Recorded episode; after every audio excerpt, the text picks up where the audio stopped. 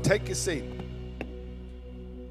Well, it's a real joy to be here this morning and uh, all the way from Palmerston North, as Aaron said.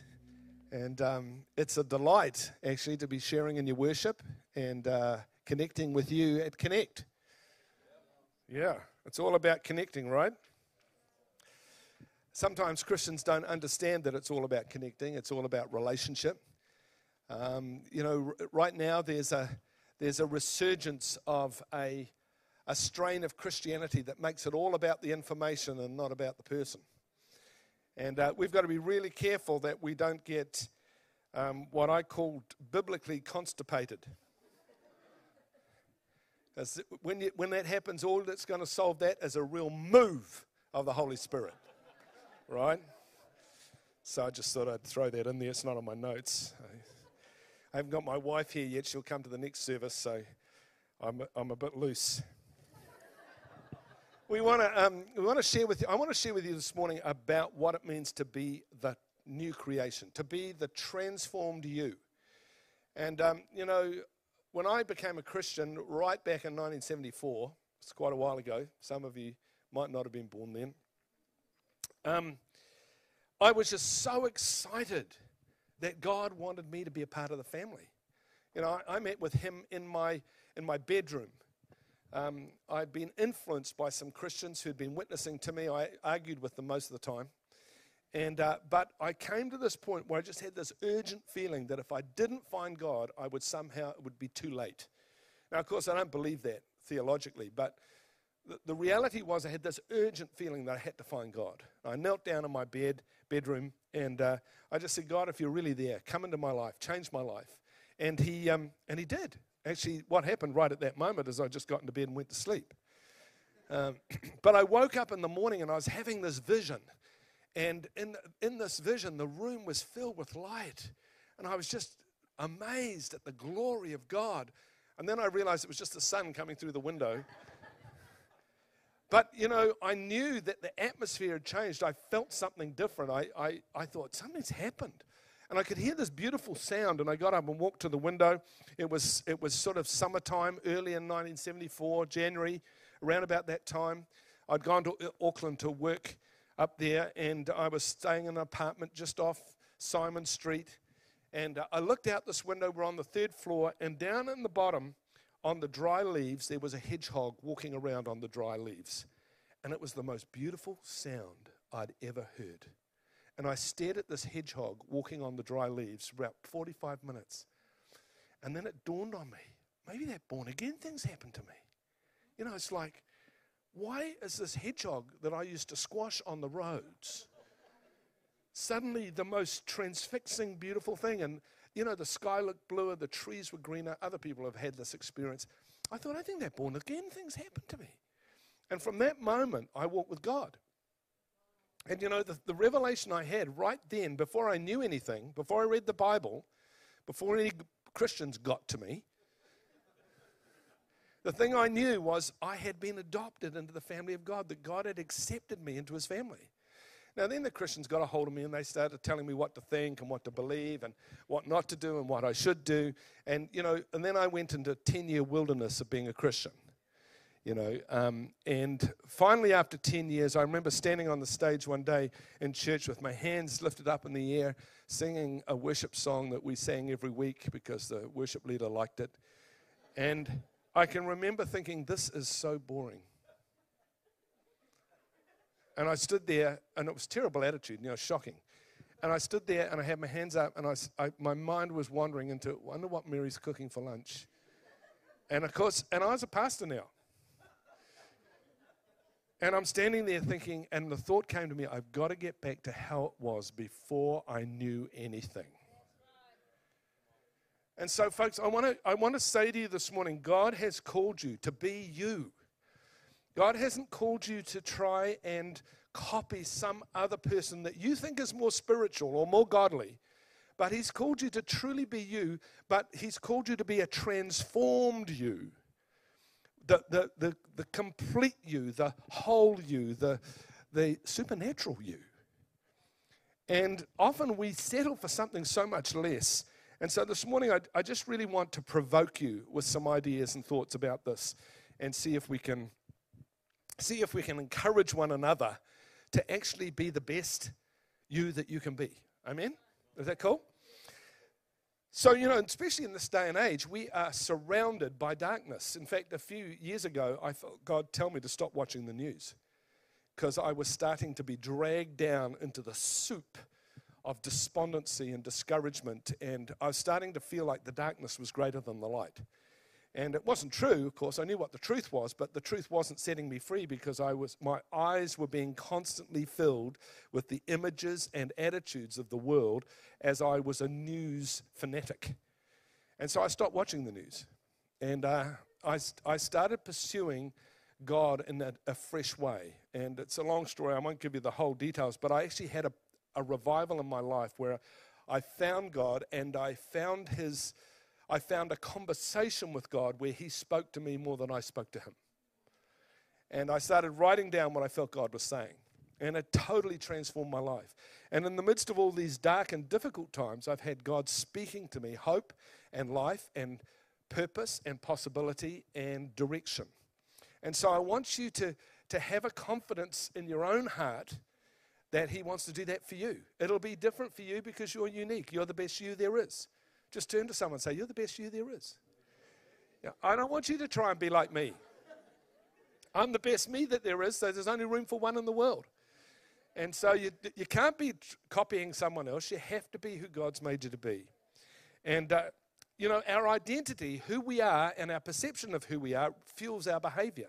So many Christians feel that they fall way short of what they think they should be.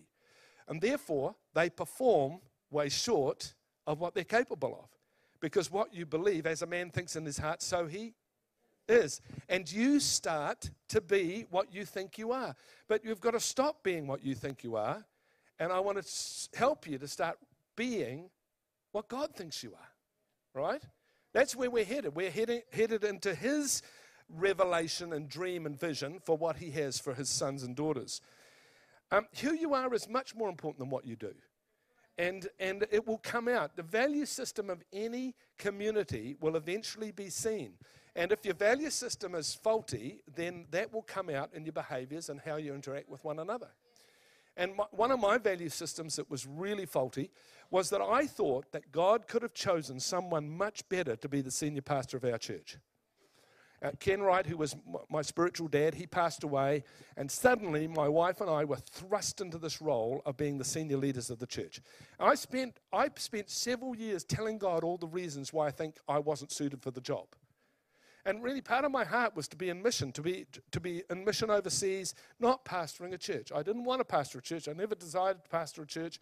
But God put me in there. You know why God put me there? Because He chooses the weak and foolish things of this world to confound the wise. Because he knew that I would have to depend on him to do the job that he called me to do instead of doing it out of my own strength.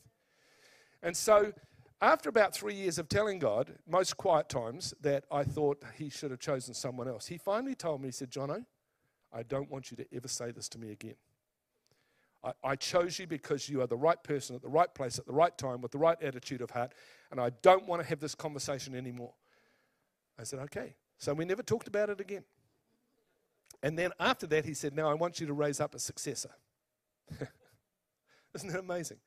So I raised up David to lead the church, and in 2007, he took over leading the church, and I became his associate and his assistant for 12 years. And then at the end of last year, I retired. Hallelujah. And uh, I haven't retired from ministry, I've just retired from leadership in the local church. And so now I am free to talk about the things that often pastors don't talk about because they're trying to, they're trying to make everybody think it's all going great. Folks, our Christianity is a reflection of our relationship with Jesus. Our Christianity is not based on information, it's not based on um, it's not based on success. It's not based on, on whether or not our prayer life makes us feel good or not. It's based on whether or not we are connecting with Jesus. And I've discovered in prayer that listening is more important than talking. And we want to we want to sort of explore this a bit more this morning because Um, your identity before God, not before the people, but your identity before God is the thing that is most going to energize your sense of significance and worth and fruitfulness. Significance, worth, and fruitfulness. Every human is looking for significance. I, you know, when I was young, I thought it was fame. That's why I got into television. I thought I'll, I'll join, I'll get in TV, and then you can become famous if you go into TV. But I discovered it wasn't there. And it wasn't until I became a Christian that I, that I suddenly, in that moment of time, that morning that I woke up in the glory, I realized I was significant. That God, the God of the universe, had looked down on me and said, Yes, I want you in the family. That I was significance. My significance came from my identity, not from my performance. And then as I've walked with God, I've realized that fruitfulness and success, although I don't like using that word, I prefer fruitfulness, comes out of our relationship with God, not out of our ability to fulfill certain um, tasks or functions or ministry giftings. You know, we back in the day when we were young Christians, there was a lot of teaching on giftings and finding a gift. And do you know what your gift is? You know what my gift is? The Holy Ghost. And as long as the Holy Spirit is giving, getting free access to every part of my being, then the gifts will flow. On the days I need to be an evangelist, I'll be an evangelist. On the days I need to be a prophet, I'm a prophet. On the days that I need to bring healing to someone, I lay my hands on the sick and they shall recover. It's not about me finding my gift, it's about me walking in that gift. And so God wants our identity to be based in Him not in our own sense of significance based on our own abilities and our own perceptions of ourselves. That's why Jesus gives us a new identity. So our identity doesn't come from our behaviors or performance. Our true identity is given to us by Christ, not created by us through our devotional or Christian disciplines. Now, some people hide themselves in Christian activity and that makes them feel like they're significant as Christians. But I tell you what, it's what the people of the world say about you that is the greatest testimony. You know, you can hide amongst a bunch of Christians, do the talk, go to the meetings, follow the pattern. I learned how to pray. Oh, God. You know, I learned how to pray because I listened to how other people prayed until God said, Why do you do that? Why do you, why do, you do that? oh God stuff. Why do you have a different voice for prayer than, you know? You know, have you ever noticed that? And uh, prophets, I can remember in my day growing up, prophets used to frighten the Jesus out of me because they would jump up and go, Thus saith the Lord. You know, and it was like you weren't ready for it, you know. Now, I think there is a time for an explosive expression of human emotion because God's made us that way. But most of the time, you know, it's, it's much more sensitive to say what someone, you know, when I was standing beside you, I just had a sense that God might want to say this to you.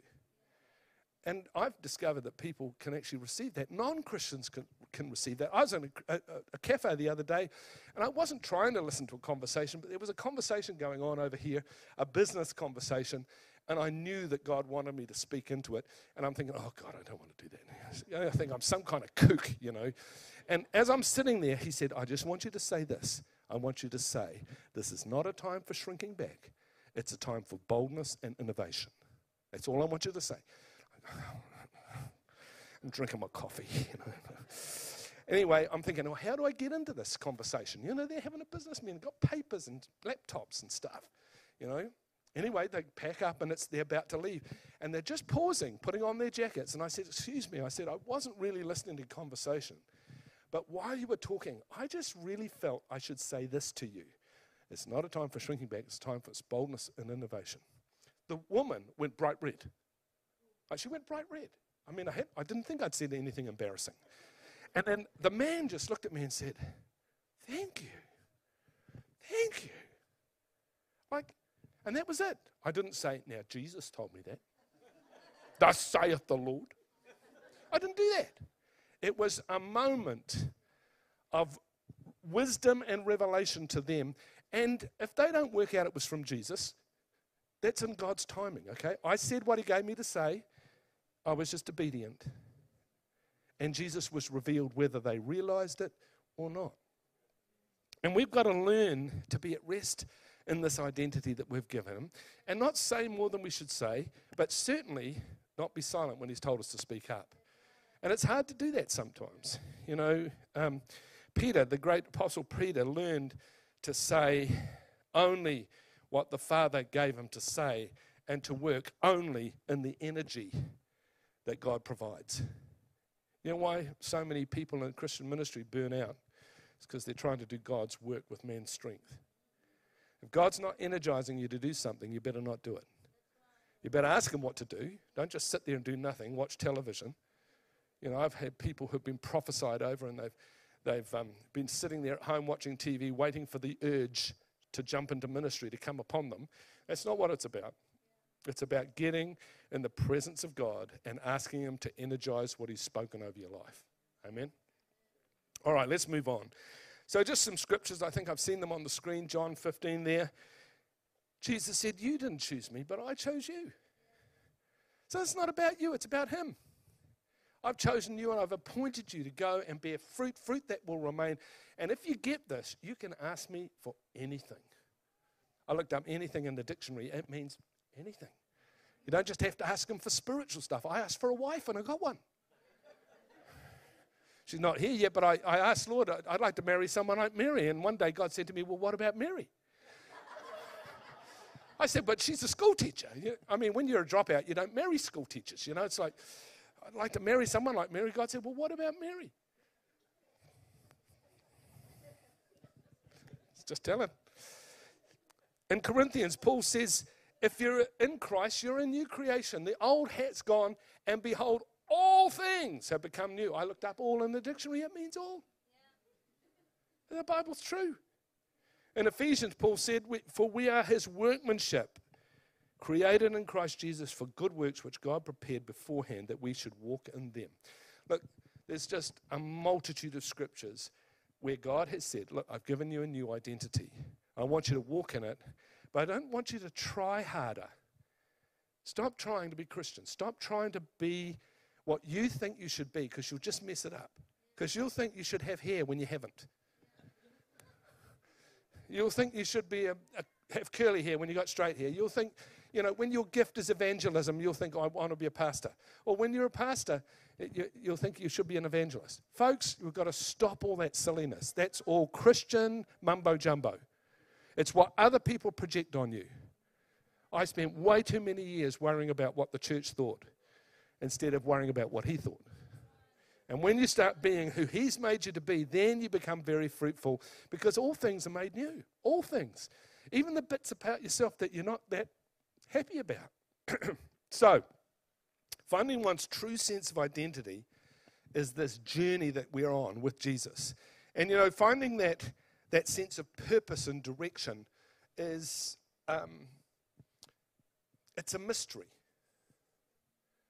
And you sometimes don't find it in church. In fact, sometimes you, you find it more at work than at church. In fact, you should perhaps look for it more at work than at church because you spend more time at work than at church. And if that's not the will of God, why are you there?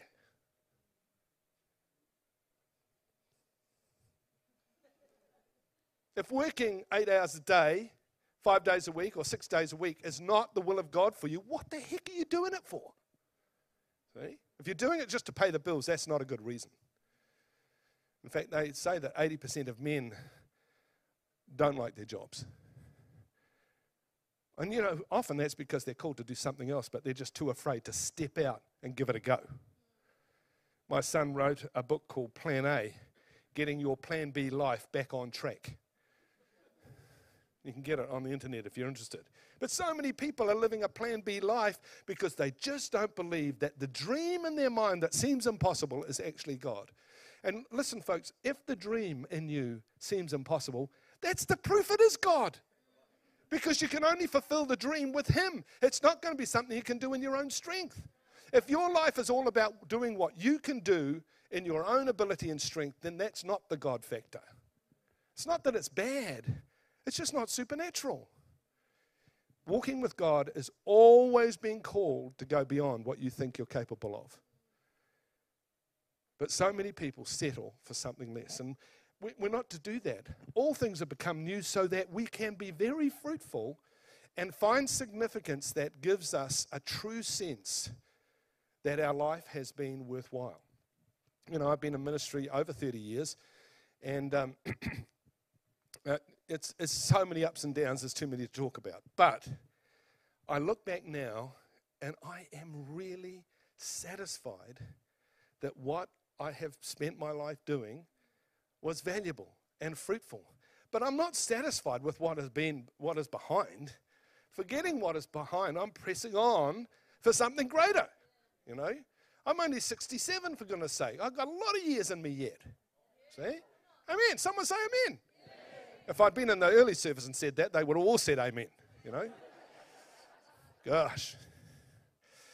So we are on this journey to find, and, and remember, the fulfillment of the journey is not in this earth. The fulfillment in, in, the journey is on the other side where we hear, Well done, good and faithful servant. You've been faithful with a few little things. Now, this is what I've got in store for you. This is where I really want you to get into. That's what we're preparing for. This is just, this is just university. This is just higher education before we get to the real thing. Yeah? Come on. You want me to give you something for now? I'll give you a little bit for now, but really what we're preparing for is what comes after this.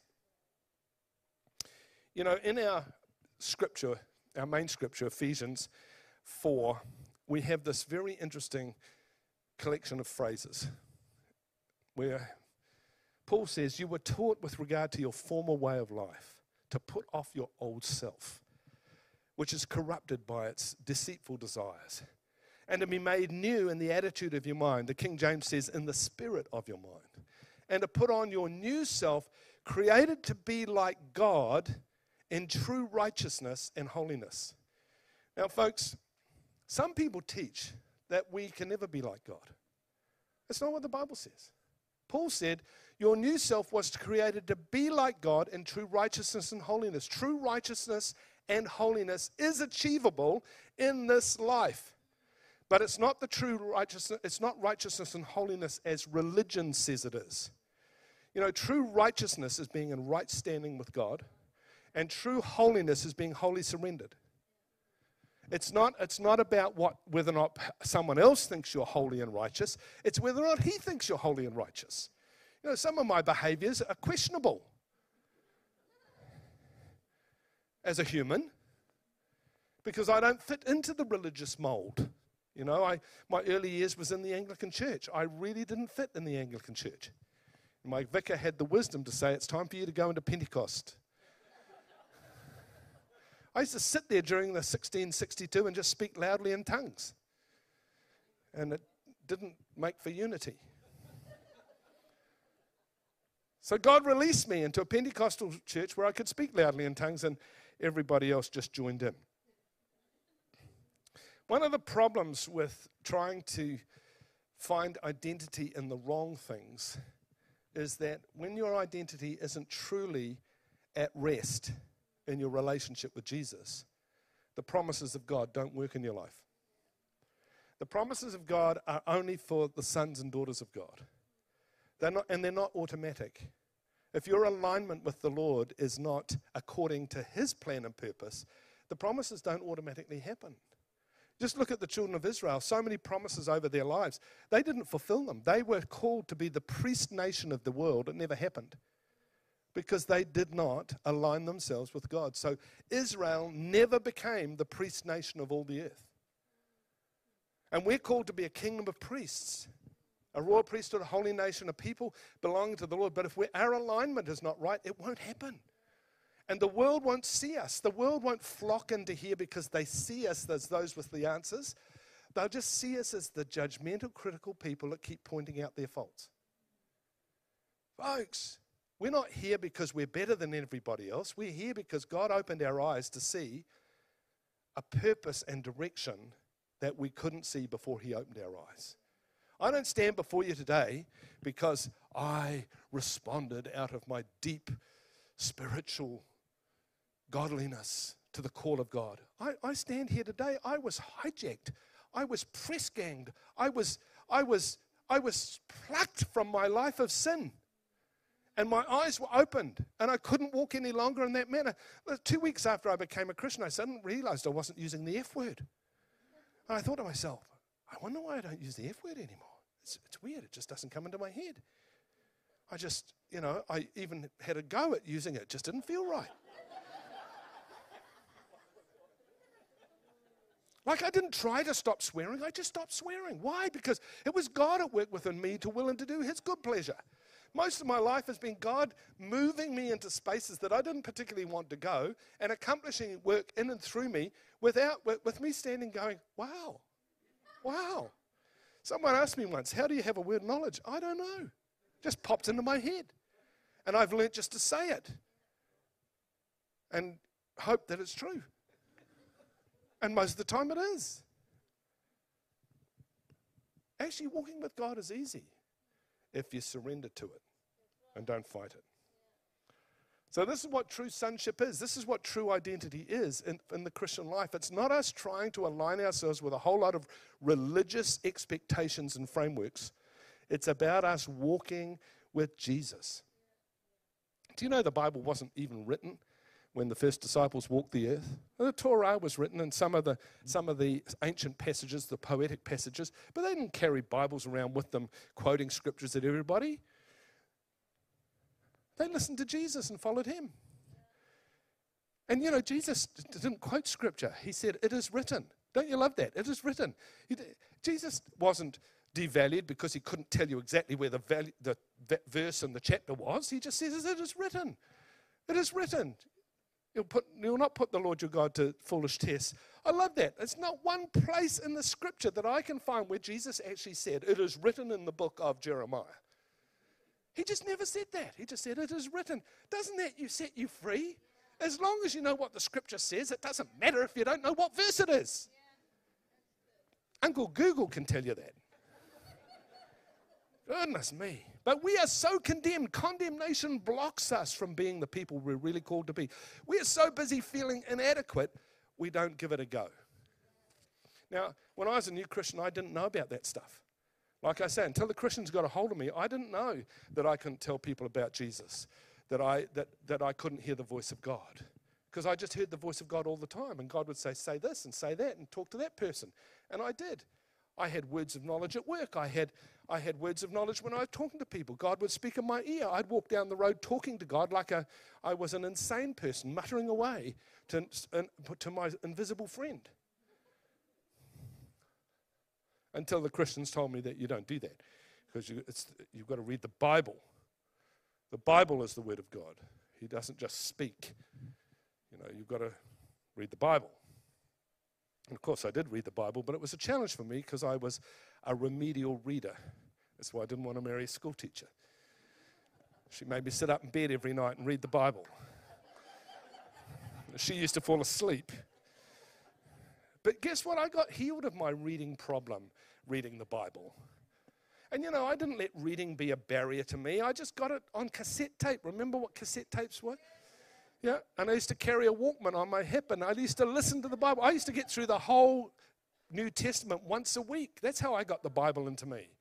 I discovered I was an audio learner. Reading is still a bit of a challenge because I just don't read the words that are on the page, I make it up even my own notes sometimes. I'm trying to read my own notes and I get it wrong because my eyes just don't convey the right information to my mind.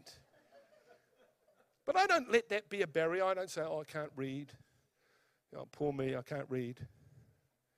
So I can't really be a teacher. I can't really be a preacher. Can't really do the job God's called me to do because I can't read.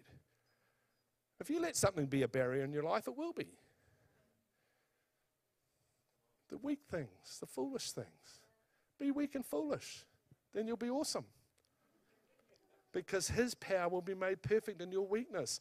And, and your awesomeness will not be you, it'll be Him. Yeah? You with me? We all want more, right? How many of you ever prayed, I want more? Well, if you haven't, you should. I was praying, I want more once, and then God spoke back to me and said, I want more. I said, Pardon? I said, God said, I want more. I said, Well, why do you want more? So I said, What do you want more of? He said, I want more space. I said, Why do you want more space? So I can fill it, he said. And then I said, Well, God, how do I give you more space? You know, it's like, I'm a pastor. I'm a, you know, I'm in ministry. I'm, my whole life is devoted to you. How do I give you more space? He said, Stop watching television. I don't, I don't watch very much television. No. I mean, I don't watch bad stuff. I, you know, I, I sort of unwind. I unwind watching a bit of telly. And God said, but the problem is you go to bed late and then you're too tired to get up early in the morning and there's not enough space in the day for us to have more space. So I started going to bed early and waking up, waking up without an alarm, half past four in the morning. Now, listen, I've got to tell you, this is not my natural mode. I'm just following the leadership of Jesus, surrendering to his idea, even though I think it's a dumb idea. Get up at 4:30 in the morning and I say, So God, what do you want to say to me today? And just what I want to say to you is I've got I've got pages and pages and pages of what God said to me. I said to God once, I can't tell people some of the things you're saying because it sounds like heresy. He said, Don't tell them. And anyway, what sounded like heresy four years ago doesn't sound like heresy now.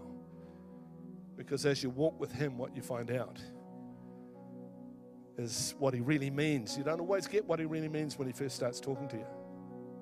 Folks, God, as at work within us, to willing to do His good pleasure. Can you sense it? Do you know it? Do you believe it? Or are you still trying to find God? Even though you're in church, you're still trying to find God. Where are you, God? I'm looking for you, God. I'm right here, you dummy. If you're a Christian today, your body is a temple of the Holy Spirit. The Romans 8, verse 9 says, If anyone doesn't have the Spirit of God, they are not a Christian. But if you're a Christian, you have the Spirit of God, you haven't got a little bit of the Spirit of God. You've either got Him or you haven't. And if you've got Him, He is at work. But are you making space?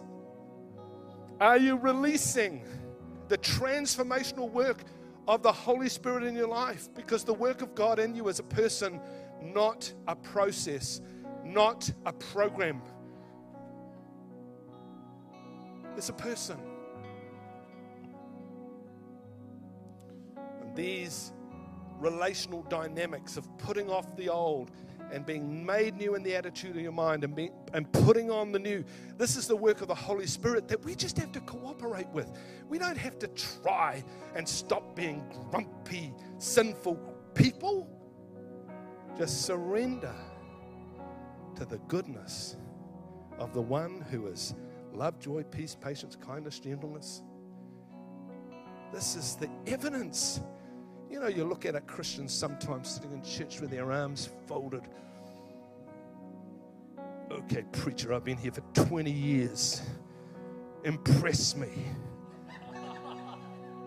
Listen, if you've been for t- here for 20 years with your lips stuck out and your arms folded, repent. And repent doesn't mean grovel.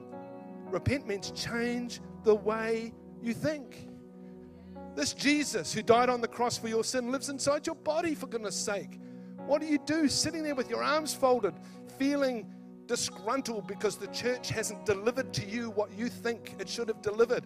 So many disillusioned Christians, so many grumpy people sitting at the back, criticizing the worship, criticizing the pastors, criticizing this, criticizing that. We don't like the black box and all these lights.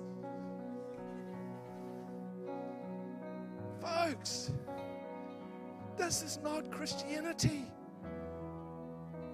It's just a pep talk.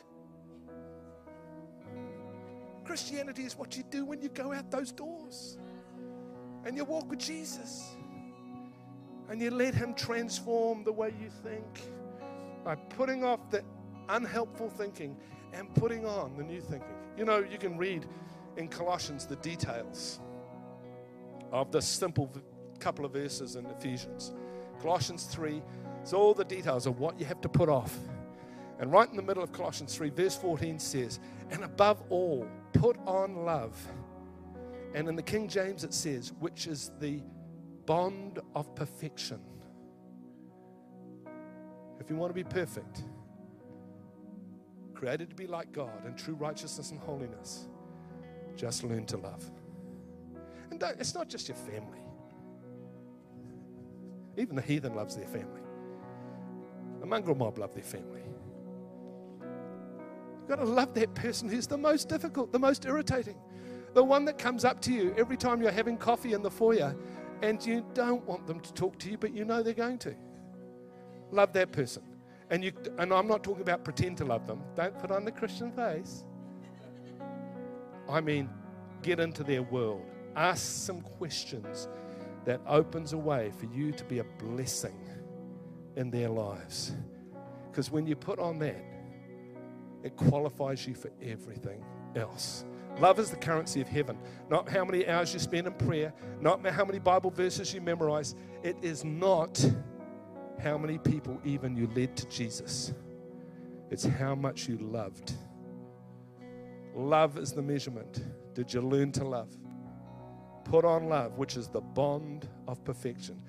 You know, the best testimony that Connect Church could possibly have is that it's the most loving church on the coast. If that becomes your story, you've arrived. You just might get raptured right out of the whole place.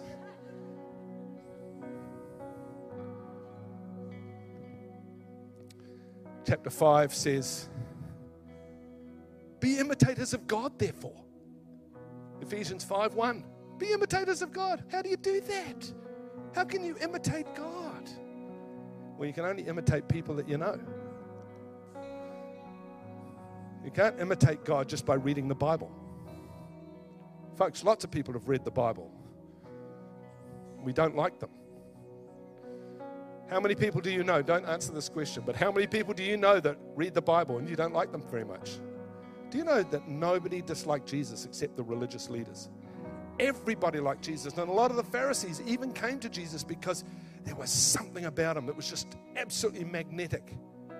What was it? He loved. Didn't matter who he was dealing with, he loved. He showed love.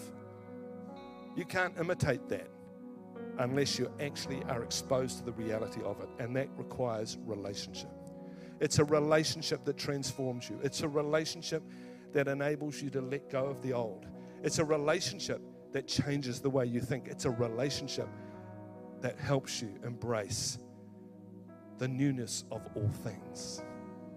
Folks, don't just have devotions, become devoted. God wants you to be transformed. And you don't have to try and transform yourself, and certainly don't try to transform that person that you think needs transformation. Just love them. But, folks, if you really want a transformed life, even if you've been a Christian a long time, if you want transformation from this point, surrender and let go. Stop fighting for position, stop fighting for being right. Surrender and let go, and let God take you on this journey. It's absolutely fantastic. It sets you free. You can be you. You know, if I mess up, I just say sorry instead of feeling terrible that I'm not a very good Christian.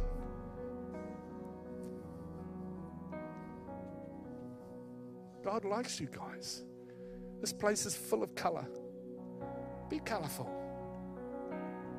Be awesome. Because He is awesome. You become like the people you hang out with. And if you hang out with Him, you will be awesome. So, Father, I ask you, would you pour out your spirit of wisdom and revelation upon Connect Church here, that we can know you better? Would you open the eyes of our understanding in order that we may know the hope to which we've been called? the riches of the glorious inheritance that we have in being your body and your incomparably great power that is towards us who believe.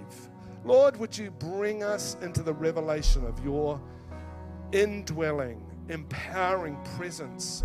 Lord, help us to not pursue knowledge, but to pursue you and a relationship with you that is transformational.